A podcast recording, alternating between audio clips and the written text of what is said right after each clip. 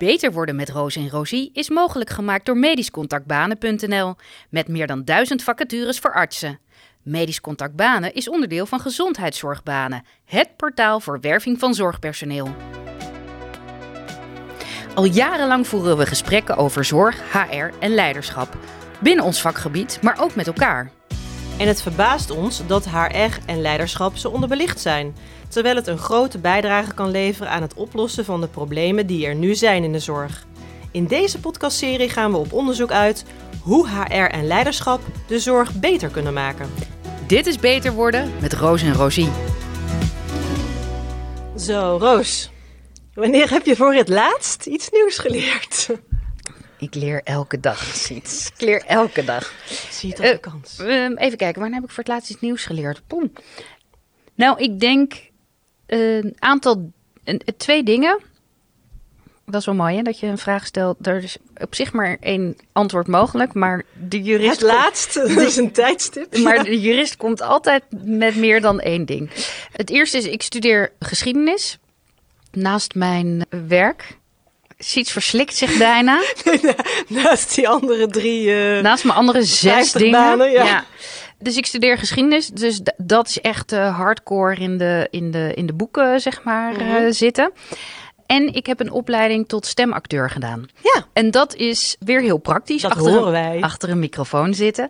En dingen echt in de praktijk leren. Er komen weinig boeken bij kijken. Dus dat zijn twee, eigenlijk twee hele tegengestelde dingen.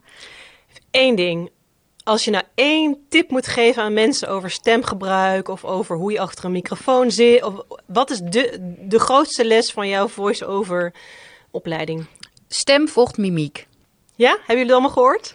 Smijzen tot en met hier. Smijzen tot een bed. Praat lekker met je handen. Zorg ervoor dat er energie, energie in zit. Dus als je je mimiek in je gezicht laat zien, Mhm. Dan hoor je dat in je stem. Dus als je wel eens eh, eh, mensen een tekenfilm in hebt Oh, horen spreken, dan denk je, Jezus, wat staan die daar overdreven te doen? Maar dat helpt dus. Je hoort dat in je stem. Hoe, eh, hoe Carlo Ja. Boshart eh, Olaf doet uit Frozen. Oh ja, nou dat heb ik niet Ik gezien. van warme knuffels. Ja. Maar bijvoorbeeld wel, ehm, nou ben ik even zijn naam kwijt. Eh, die heel veel stemmen Oh, doet. Tycho eh, Gernand. Ja. Eh, die staat ook altijd vol passie achter die mi- microfoon. die stem van die schimmelnagelspul. Schimpie. Schimpie. Ja. Siets, wat is het laatste wat jij hebt geleerd? ja, ik ga aan de slag als trainer gedragsverandering. Ja. Want gedragsverandering is, denk ik, een van de moeilijkere dingen. Dus vind ik dat interessant en een uitdaging. Ehm, en daar komen methodes bij kijken. Dus analyse van gedrag, eh, vervolgens interventies op gedrag. Dus dat is letterlijk inderdaad een boek, een methode, eh, eh, gesprek met iemand die dat al doet. Eh, dus dat is hetgeen wat ik nu eigenlijk aan het leren ben. Vind jij dat een prettige manier van leren? Ja, ik ben echt iemand, eh, dus als je bijvoorbeeld kijkt gewoon naar het, het vak waar ik in opgeleid ben, in eerste instantie radiologie. Dus ik heb, eh, als je mij zegt van, hey, heb je wel eens dat gezien als zi- ziektebeeld met daarbij de bijbehorende afwijkingen op de radiologiebeelden, dan heb ik dus een casus in mijn hoofd. Dus ik knoop alles vast aan een casus die ik ooit heb gezien, eh, dan wel zelf heb gezien of dan wel tijdens een, eh, zo, ja, het bekende heilige uur wat radiologen met elkaar houden, waarin ze elkaar casussen laten zien. Dus dat is mijn leermethode. Dus ik ben een best wel een, ja, dat noemt, heet dan een workplace learner, maar aldoende leert men is wel een beetje mijn, eh, mijn ding, ja. En jij, heb jij... eh, Nou, ik zit daarover na te denken. Ik vind een combinatie eigenlijk wel lekker. Dus ik, ik leer heel veel in de praktijk. mhm. Dus dat vind ik fijn. Maar ik kan het af en toe heerlijk vinden om, eh, om met zo'n met zo'n boek voor me te zitten. Nou, ben ik ook jurist. Daar heb ik me echt werkelijk waar. De mensen die deze podcast vaker luisteren weten hoe lang ik me door die studie heen heb geworsteld. Dus ik kan niet zeggen dat ik echt heel veel energie krijg van alleen maar dikke boeken lezen. Maar omdat ik zo vaak praktisch bezig ben, vind Ja. ik het dus ook af en toe heel lekker om, eh, om gewoon een, eh, een dik boek over de, over de Gouden Eeuw te lezen. Ja, fantastisch. Ja. Nou, hartstikke leuk. Het is ook heel gezond hè, om nieuwe dingen te leren. Dat houdt je jong en scherp en dat is goed voor je hersenen. En dat kan zijn, ik ga een nieuw recept uitproberen. Het kan ook zijn, ik ga geschiedenis studeren naast alle 80 andere dingen die ik al doe.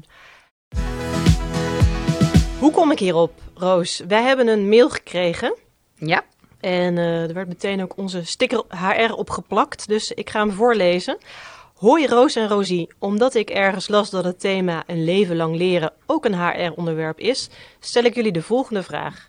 Binnenkort willen wij op onze afdeling een nieuwe behandeling gaan aanbieden en daarvoor moet ik als interventieradioloog gaan werken met nieuwe materialen. De firma die het materiaal levert stuurt ook voor de eerste paar procedures verplicht een trainer mee en mijn collega kijkt daar erg naar uit. Maar ik voel me in zo'n situatie op mijn vingers gekeken.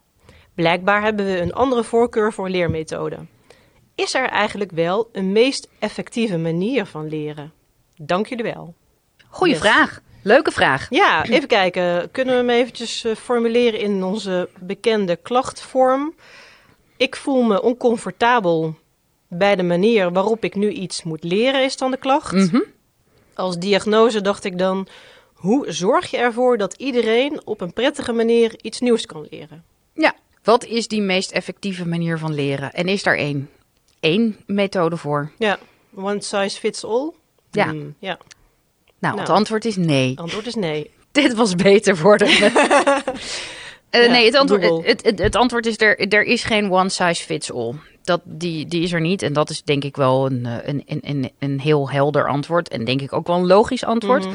Maar de vraag is dan, wat is, wat is er dan wel? En wat, en wat kan je dan binnen de mogelijkheden... Want soms, ja, er, soms zijn er gewoon procedures die aangeleerd eh, Ja, moeten maar het begint worden. al bij je realiseren dat er dus verschillen zijn. Ja, Realiseren inderdaad van dit is in ieder geval geen prettige manier voor mij. ja. Dat is stap 1. Kijk alleen maar naar je studie. Hè. Je hebt natuurlijk vaak ook een combinatie. Je hebt je hoorcolleges. Daarvoor moet je stof gelezen hebben. Dan gaat er iemand iets over vertellen. Dus dat is een verdiepende manier. Dus je hebt lezen, zien en, en tot je nemen. Dan heb je een hoorcollege waar iemand wat komt vertellen, auditief. En dan ga je dat in de praktijk brengen in of een werkgroep of een practicum, waarbij je kan spiegelen, kan discussiëren en kan oefenen. En, Toepassen, dat, en ja. toepassen. En dat zijn zeg maar die dingen samen: het zien, het horen, eh, het spiegelen en het ervaren. Dat is in de combinatie vaak de beste manier om iets go- goed te Ja. leren. En catert dus op hoe mensen eh, graag iets tot zich eh, willen nemen. Sommige mensen vinden het heerlijk om met een koffie lekker te luisteren naar iemand die een goed verhaal zit te, te vertellen. Andere mensen vinden, vind- kunnen pas iets onthouden als ze het opschrijven. Hè? Dus eh, die, die horen dat en die, en, en, en die zitten dus meer in die, die spiegelen en die werkgroepfase. En aantekeningen maken.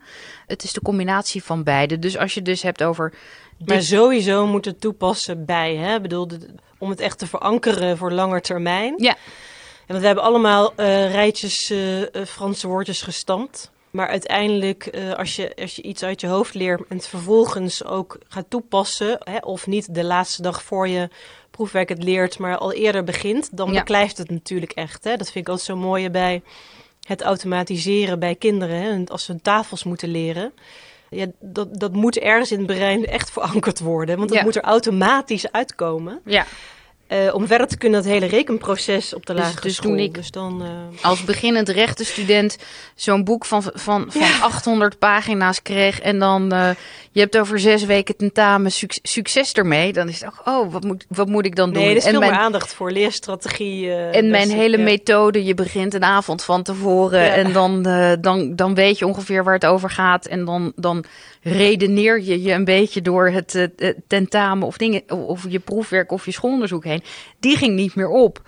Dus dat is ook bijvoorbeeld in zo'n boek. eh, Ja, als je dus voor in een week drie vakken hebt waar je 300 pagina's voor moet lezen. Ga je dat dan echt letter voor letter lezen? Of ga je op een gegeven moment inderdaad zeggen: van, Oké, wat is het begin van de paragraaf? Wat is het einde van de paragraaf? En, en ik scan en wat zijn de signaalwoorden? En die arceer ik. En dat is uiteindelijk wat, waarmee ik aan, de, Mhm. aan de slag ga. Heb je ook een cursus snellezen gedaan ooit? Ja, ja. Ik kan me herinneren dat je het ooit vertelde namelijk. Ik heb daar, dat heb ik ooit gedaan, ja. Maar ook dat is iets van. In, ik las toen ik studeerde veel sneller dan nu. Dat ging inderdaad gewoon het scannen van. Ja. Het verticaal, het scannen van regels en het arceren van dingen die belangrijk zijn, Mhm. is natuurlijk een hele andere skill die je nodig hebt. Kijk, nu als ik lees, voornamelijk als ik gewoon literatuur of romans lees, of, dan is dat ter ontspanning. Ja, dan is snel lezen niet iets waar, je- waar je iets aan hebt of eh, want het is geen wedstrijdje, Nee. zeg maar. Maar nog steeds, als ik een boeken voor geschiedenis lees, ook dat doe ik nu veel meer voor mijn lol. Dus ik vind het ook anders. Ik doe af en toe zo'n vak. Dus dat, dat is Ja. heel anders dan dat je, dat je daar strakke deadlines en zo op hebt eh, zitten. Dus snel lezen nu is, heb, is, kan ik absoluut niet meer. Eh, want het is, het is geen skill die ik Nee, inderdaad het, onderhouden eh, ja, heb, precies, zeg ja. maar. Ik zat ook te denken laatst van, eh want mijn dochter gaat volgend jaar naar de middelbare school. En daar hebben ze dus aan het eind van de dag, de eerste twee jaar, krijgen ze dus een soort huiswerkbegeleiding. Dat is dus een soort van erin gebouwd. Maar dan leren ze ook hun persoonlijke leerstrategie. Eh, dat, dat vond ik wel eh, interessant sowieso. En, eh, en ook wel goed, denk ik. om te weten van welke leerstrategie past bij mij. En we hebben natuurlijk allebei te maken gehad met Montessori-onderwijs. hè, Dat leer het Ja. mijzelf te doen, Mhm. adagium. Je hebt op een Montessori school gezeten. Ja. Mijn kinderen zitten op een Montessori school. De- Ja, dat is ook op een andere manier dingen leren. Niet alles, want ze moeten natuurlijk gewoon dezelfde stof moeten doorheen. Ja, Maar het is wel, bepaalde concepten zijn wel echt anders. Ook het van elkaar leren, hè, Ja. heel erg. Dus die klassen zijn zo ingericht dat ze dus met eh, bijvoorbeeld de bovenbouw groep 6, 7 en 8... en dan van ieder clubje 10 kinderen... waardoor Ja. ze ook elkaar dingen kunnen Ja. leren. En die zaten ook in blokjes bij elkaar. Dus naast mij zat iemand die ouder Mhm. was toen ik nog niet in groep 8 zat. En toen ik in groep 8 zat, zat er, zaten er kinderen, andere kinderen. En, en daar besprak je dingen met elkaar mee. Ik vind het heel erg eh, interessant. Want er zijn bijvoorbeeld ook bepaalde leertechnieken die populair, in ieder geval populair waren. Mhm. Waarvan ik echt het nut niet in zie. Weet je, het hele mindmappen en, en bomen, eh, de, dingen. Ik weet Oh, niet ja. of je dat nog Visualiseren. Ja, dus dat je inderdaad zo'n boom beetje tekenen Le- met, met Leonardo da Vinci is ook begonnen met mindmappen. hè? Ja. Dat is iets met verschillende kleuren en stiften. En dan denk ik zo, dat is inefficiënt. Nou, eh, daar ben dat, je, daar ben, ben ik wel heel druk mee bezig geweest, kan ik je verklappen. Ja, ik ben altijd meer van de bullets en de rijtjes en logisch en pijlen en, eh, en, en dat soort dingen. En dat is, dat is wel heel interessant, hoe dat zeg maar eh, werkt. Dus dat je dus ook bepaalde leermethodes hebt die je denkt, nou, dat daar... Wat ben je aan het doen? Hoe kan dit? En, en dat werkt voor iemand anders dus echt fantastisch. Dus dat is ontzettend geestig om dat, eh, Ja. om dat te zien. En dus ook met de brievenschrijver. Ja, dat die zich op zijn vingers gekeken voelt als er iemand bij staat. Terwijl ik zou, ik denk van, oh super handig, want dan kan je gewoon twee dingen vragen en Ja. dan eh, en dan hoef je niet in een heel document zeg maar door, omdat. ja maar het is eh, ook heel wisselend. Sommige mensen die hebben dan... eh, ik kan me nog een moment herinneren dat eh, een van de radiologen het OVG tegen mij zei... Siets, morgen moet je echo schouder doen. Dus dan zat ik s'avonds, morgen moet ik echo schouder doen. Heb ik nog nooit gedaan. ja, niet van eh, in je eentje, ongesuperviseerd. Maar Mhm. wel dat ik dacht, oh, maar dat is... Dus toen ben ik s'avonds YouTube-filmpjes gaan kijken. Hoe je dat doet. Nou, ik had het echt heel snel onder de knie, kan ik je verklappen. Maar dat is dus gewoon blijkbaar voor mij iets wat ja, Maar- goed werkt. Niemand moet zich te goed voelen voor Google en YouTube, Nee, omdat ook nog steeds. ik had ook helemaal... Ik had twee kleine kinderen. Ik had helemaal geen tijd om nee, maar te ook, lezen. ook als iemand mij een hele, hele specifieke HR-vraag stelt of iets anders of iets over de toepassing van een bepaalde wettelijke regel. Ja, ik google dat gewoon, weet je. En da- daar is niks mis mee, zolang je maar in ieder geval Ja, weet. dat kan toetsen. Ja, de, kan je- de- ja. kan je het toetsen en ook inderdaad op YouTube bepaalde dingen kan zien. Eh, voornamelijk, eh, joh, als ik draaitabellen of pivots uit Ex- Excel moet halen, dan, ik bedoel, ik heb dat al honderd keer gedaan, maar ik onthoud gewoon niet hoe ik dat moet doen. Tegenwoordig zit er een knop op. Maar dat soort dingen Mhm. van hoe doe ik dit ook alweer, is heel erg handig. En als je eens even kijkt, het learning and development adagium Mhm. is, is eigenlijk, je hebt, een, je hebt een manier van leren en je hebt een, een soort van leerconstruct. Dus wat ze ook zeggen is, 10% van wat je leert is formele training. Mhm. 20% wat je leert, Dus formele training is in een klaslokaal zitten, hè? Even, ja, even of, voor de- of een boek Ja. ergens of over lezen. e-learning, Of een e-learn of YouTube for that matter, Ja. weet je wel. Dat, Mhm. ehm, dus 10% is voor, formeel, 20% is eh buddying of coaching. Dus inderdaad vragen, hoe doe jij dat, eh eh, Ja. Siets? Of leg jij mij nou eens uit hoe dat AI gaat, eh, Dat gaat is goed. werken. Heb je even... En, en 70% is het gewoon doen. Want het moet dus in, de, in, die, Ja. in de, dat muscle memory Mhm. komen. En dat gaat op een gegeven moment gaat dat steeds makkelijker. En op een gegeven moment, nou ja, ga je zeg maar van bewust bekwaam naar onbewust onbekwaam. En dan is het zeg maar afgerond. Ja. Dat is belangrijk om te weten. Nou, nou zijn er allerlei leer, leerstrategieën en, en visies op. Maar die 10-20-70, dat 10-20-70 principe kun je eigenlijk overal wel op toepassen. Dus als jij een training of een cursus gaat volgen en je doet er daarna Daar niks meer mee. nee. En dat is ook een beetje bijvoorbeeld hoe wij in de, Ja, ma- in de eh, masterclass dat ja. doen van oké, je hebt een stukje theorie, daarna heb je een opdracht en je gaat uiteindelijk ga je naar huis met een actieplan, zodat je daar verder mee aan de slag kan. Wat ook wel weer, dat was voor mij ook wel weer een eye-opener doordat we dit samen doen. En jij dus inderdaad voor jou ook weer nieuw is om aan zorgprofessionals een masterclass te geven, maar ook inderdaad andersom ook. En dan is het heel leuk om te zien inderdaad hè, dat we soms ook heel gewend zijn om heel veel slides en dat formele training tot ons te nemen als sector en als dokter. Terwijl in de praktijk is het echt wel see one, do one, teach one. Hè? Ja. Waarbij je soms kan denken, gaat dit niet iets te snel? Maar er is soms ook te weinig tijd om daar misschien heel lang over na te denken. Of om te denken van, oei, voel ik me hier comfortabel bij? Maar dan merk je inderdaad dat zo'n manier van, oh, dus ik moet zelf aan de slag tijdens onze masterclass. Hè? Dus echt letterlijk die opdrachten. En wat ik ook heel fijn vind, inderdaad, dat reflecteren erop. Dus iemand, eh, de groep heeft een opdracht gedaan. Hoe vonden jullie dit op dit te doen? Wat was er moeilijk? Wat was er makkelijk? Zodat wij ook tijdens de masterclass kunnen bijsturen van, hé, hey, er moet nog een oefening uit of er moet er één tussen. Dat maakt ook dat je dat kan optimaliseren, vind ik. Ja, en dat soort vragen stel je ook om je de deelnemers of, een, of jezelf ervan bewust te maken. eh, dat soort vragen ook aan jezelf te stellen. Ja. Dus als ik iets gelezen heb of ik heb zo'n dag gehad met, met iemand die, die meekomt van een nieuwe apparatuur of, of een Mhm. ander middel. Even halverwege de dag van wat gaat er nou goed? Waar voel ik me comfortabel bij? Waar voel ik me nog niet comfortabel bij? Wat vind ik hiervan?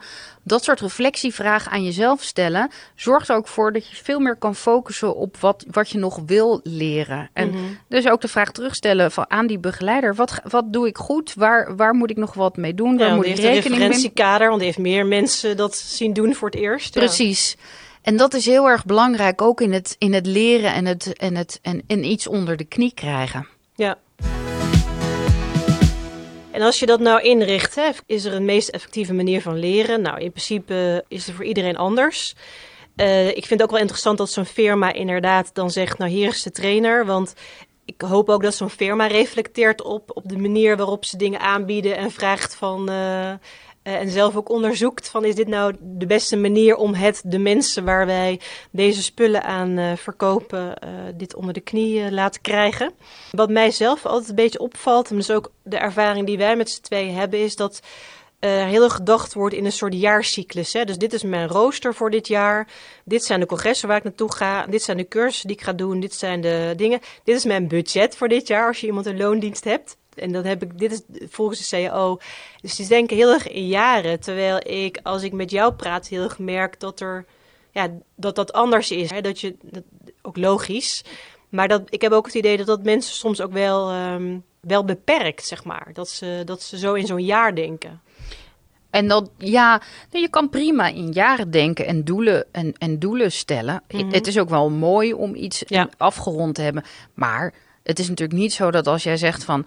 oké, dit jaar ga ik me focussen op beter communiceren... eh, of effectiever communiceren... dat het op 31 december afgelopen is... en dat je dan weer iets nieuws gaat eh, eh, doen. Dus de vraag is inderdaad... Hoe goed wil ik hierin worden en hoe hou ik dat bij? En wat is de verwachting daarvan? Dus ehm, stel je gaat elk jaar op wintersport. Mhm. Ehm, wat is je doel? Wil je gewoon lekker kunnen skiën en, en vind je het ook prima om de middag lekker op een terras te, te blijven zitten? Mhm. Of ga je elk jaar een dagje lessen om er een beetje in te komen? Of ga je elk, elk jaar wat moeilijker doen en wil je uiteindelijk eh, of piste of, of zwarte boekel Mhm. eh, pistes gaan, eh, gaan doen? Dus wat is het niveau wat je wil gaan doen? Dus, en dat, dat ski is natuurlijk een, een enorme een beetje een, skill. eh, Voordat je met andere mensen gaat skiën, om dit af te stemmen. Ja, nee, bijvoorbeeld. Maar, maar noem even het voorbeeld weer van ik wil effectiever leren communiceren. Ja. Wat is dat dan? Weet je, dus het kan zijn van Hoe ziet succes eruit? hoe ziet inderdaad succes eruit? Is dat mijn doelstelling? ik merk dat ik in meetings nooit echt kan zeggen wat ik wil, omdat ik me snel een beetje overstemd voel door mensen met een grote mond. Uh, uh, de, is dat wat je wil? Of is het dat je een verhaal wil houden voor een grote groep en dat een beetje uh, ja, spannend ja, vindt. Ja. Of wil ik juist, eigenlijk is het effectief communiceren dat ik in een groot verandertraject zit en mensen mee wil nemen of mensen kunnen inspireren. Mm -hmm. Dat zijn allemaal verschillende dingen. Dus het gaat er heel erg om van wat wil ik leren en tot op welk niveau. Omdat je gewoon, om in, jou, in jouw voorbeeld te noemen, see one, do one, teach one moet ik het heel goed kunnen leren aan iemand anders? Of, of ja. moet ik het gewoon zelf heel goed kunnen mm -hmm. zien? Of C1, hoef ik het alleen maar te kunnen begrijpen. Mm -hmm. uh, en hoef ik het zelf niet te kunnen. En, en dat is natuurlijk ja. wel belangrijk ook. Ja. Ik ja, en daar bewust mee om te gaan. Ik heb ook wel eens, ben ik ergens, ergens als freelancer aan de slag gaan. Toen dacht ik, ik kan twee dingen doen. Ik kan heel veel tijd investeren in het zelf ook kunnen. Ja. Of heel goed begrijpen hoe die plaatjes die uh, de laborant maakt, in dit geval ging het over uh, een, een, een, echo die gedaan wordt nadat mensen levertransplantatie hebben gekregen. Dus dat is geen sinecure. En toen heb ik me besloten me te focussen op het begrijpen van de beelden, zodat ja. ik goed kon beoordelen of de uh, laborant die dat supergoed kon al, het zodanig had gemaakt zodat ik het begreep en ik het weer kon communiceren aan de dokter die die operatie had gedaan. Uh, dus daar ook heel bewust mee, mee, mee omgaan. En wat ik ook vaak merk is dat er best wel veel verschil kan zijn. Bijvoorbeeld in een groep collega's van degene die vooruit zijn. Dus proactieve leren. Hè, dus denken van, oh, nou ja, weer even het voorbeeld. AI komt daar aan binnenkort. Laat ik alvast me erin verdiepen. En mensen die denken, nou, als het zover is, dan gooit iemand me wel op mijn bord. En dan ga ik wel eens ja. kijken wat, of ik er iets mee ga doen. Dus dat je best wel veel verschillen ziet. Terwijl ik denk stel dat je in het bedrijfsleven juist de mensen die proactief leren en die nieuwsgierig zijn en op zoek gaan, misschien ook wel de mensen zijn die, maar dat moet jij mij uh, vertellen, uh, eerder uh, op een volgende plek of promotie maken of wat dan ook. Ja, ik even over duurzame inzetbaarheid gesproken dan. Ik denk dat het, het antwoord daarop tweeledig is. Ja. Omdat ik aan de ene kant denk dat best wel veel medisch specialisten bij alles in hun vakgebied denken: ik moet het kunnen zien, ik moet er één kunnen zien, ik moet er één kunnen doen en ik moet er één kunnen leren. Mm -hmm. Dus dat medisch specialisten het gevoel hebben dat ze in dat tempo ook ja. overal een vinger in uh, uh, ja. moeten hebben. Dus en daarvan denk ik: moet dat? Mm -hmm. Kan jou, weet je wel, moet je zelf alles kunnen of alles weten, of moet je het inderdaad alleen maar heel goed kunnen begrijpen, uh, zodat je andere mensen daarop kan coachen? En aan de andere kant uh, denk ik dus dat het je vooruit kan helpen als je dus een aantal dingen uitzoekt waar jij heel veel energie van krijgt. En als dat AI is en als dat techniek is, ja, ga inderdaad daar lekker proactief op zijn. Maar als dat meer het omgaan met patiënten is en echt die polies draaien, dan is dat het. Want je kan niet op elke trein springen. Nee, precies. En je kan... Je, maar wel, zeg maar, doe wel iets. Ja, nou, ik denk wel, ik, ik, kijk, ik denk wel dat het belangrijk is dat je jezelf blijft ontwikkelen. Ja. Ik ken ook geen mens die het niet leuk vindt om zich te blijven ja, ontwikkelen. Ja, ja, even ongeacht of dat nou, het kan van alles zijn. Hè? Kan er ook. Uh... Maar als je het hebt over duurzame inzetbaarheid, mm -hmm. dan heb ik bijvoorbeeld, ik heb veel op fabrieken gewerkt met operators die vaak fysiek werk uh, mm -hmm. deden. En in het kader van duurzame inzetbaarheid op latere leeftijd minder dingen konden. Of omdat ja, ze fysiek, fysiek beperkt, ja. be, beperkt waren. Uh, of als je, nou ja, als je 30 jaar nachtdiensten uh, doet of in een onregelmatigheidsrooster zit, zoals sommige artsen ook ja. zitten, dan houdt dat op een gegeven moment een beetje op. Dan werd er vaak gezegd van ja, operators willen niks nieuws leren. En of die zeiden dan zelf al van joh, ik doe dit al 20 jaar, moet ik nou opeens uh, iets heel anders gaan doen? Dat ging over een heel nieuw vak leren. Of dat ze dan in een andere rol werden geduwd. Mm -hmm. Omdat ze. En dat ze daar niet zoveel zin meer in hadden.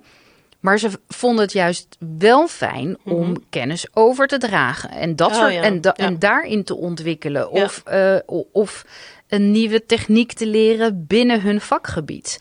Maar om iemand die al 20 jaar of 25 jaar uh, in een bepaalde rol zit en daar blij mee is, een heel nieuw kunstje te gaan leren. Ja, daar hadden mensen wat moeite mee. Ja. Dus ik denk dat het voor jezelf heel erg belangrijk is om te weten. Hoe lang blijf ik dit doen? Mm -hmm. En hoe richt ik mijn werk in dat ik dit op de lange termijn leuk blijf vinden en ook vol kan houden? Ja. En daarmee kom je dus inderdaad ook op duurzame inzetbaarheid en hoe, hoe wil ik Mhm. leren. Ik vind het leuk om veel dingen naast elkaar te doen. Dus Mhm. zo heb ik mijn Variatie. ja, variatie. Dus zo heb ik mijn leven en mijn werk ingericht. En sommige mensen vinden het gewoon superleuk om, om 25 jaar lang specialist te zijn en met hetzelfde, hetzelfde ding bezig te Mhm. zijn. Dan moet je natuurlijk wel zorgen dat je zorgt dat je kennis up-to-date blijft. Daar zit inderdaad de duurzame inzetbaarheid in. Maar dat kan dus voor iedereen anders zijn. Ja. Resume. De mailschrijver zei: Ik moet iets nieuws leren. Ik zit daar anders in dan mijn collega. Is er eigenlijk een meest effectieve manier van leren? Dus de klacht is: ik voel me oncomfortabel bij de manier waarop ik nu iets moet leren die me aangeboden wordt. De diagnose: hoe zorg je ervoor dat iedereen op een prettige manier iets nieuws kan leren? Nou, er is niet één effectieve manier. En inderdaad, er zijn verschillende manieren. En het is altijd zo dat de combinatie is van eh, formeel en informeel leren, van elkaar leren, leren uit eh, boeken, iets horen, maar vooral ook iets doen om het te laten beklijven. Met daarbij ook, om het te verankeren, wat dan ook, maar daarbij ook de reflectie erop eh, van ben ik goed bezig, dus in stappen daarin. Het gaat dus altijd om de combinatie van factoren. En beseffen dat leren ook altijd een beetje met groeipijn gepaard gaat. Dus het feit dat iemand zich nu oncomfortabel ja. voelt, heeft dat met de manier van leren te maken. Of gewoon door een soort van curve waar je doorheen, Oh, eh, ja. door, waar je doorheen moet. Dus dat is ook altijd nog even een check. Hè? Het leren is niet altijd. eh, nou, daar hoort een bepaalde eh, frictie bij. Ja, dus sommige mensen vinden het superleuk om iets nieuws te doen en dan eh, ook het hele eh, geklungelde naartoe. En Ja. andere mensen eh, vinden het gewoon leuk om iets nieuws te kunnen. Precies. Oké. Zo, nou, dit was de aflevering over nieuwe dingen leren. Mocht jij een onderwerp hebben wat je graag besproken wil hebben in onze podcast, stuur dan een mail naar info@roosenrosie.nl. En mocht je denken van, ik vind het leuk om te weten wat jullie nog meer doen, kijk op onze website www.roosenrosie.nl en we verwelkomen jullie graag in, onze, in een van onze masterclasses. Dan wensen we jullie nog een prettige dag. Dit was Beter Worden met Roos en Rosie.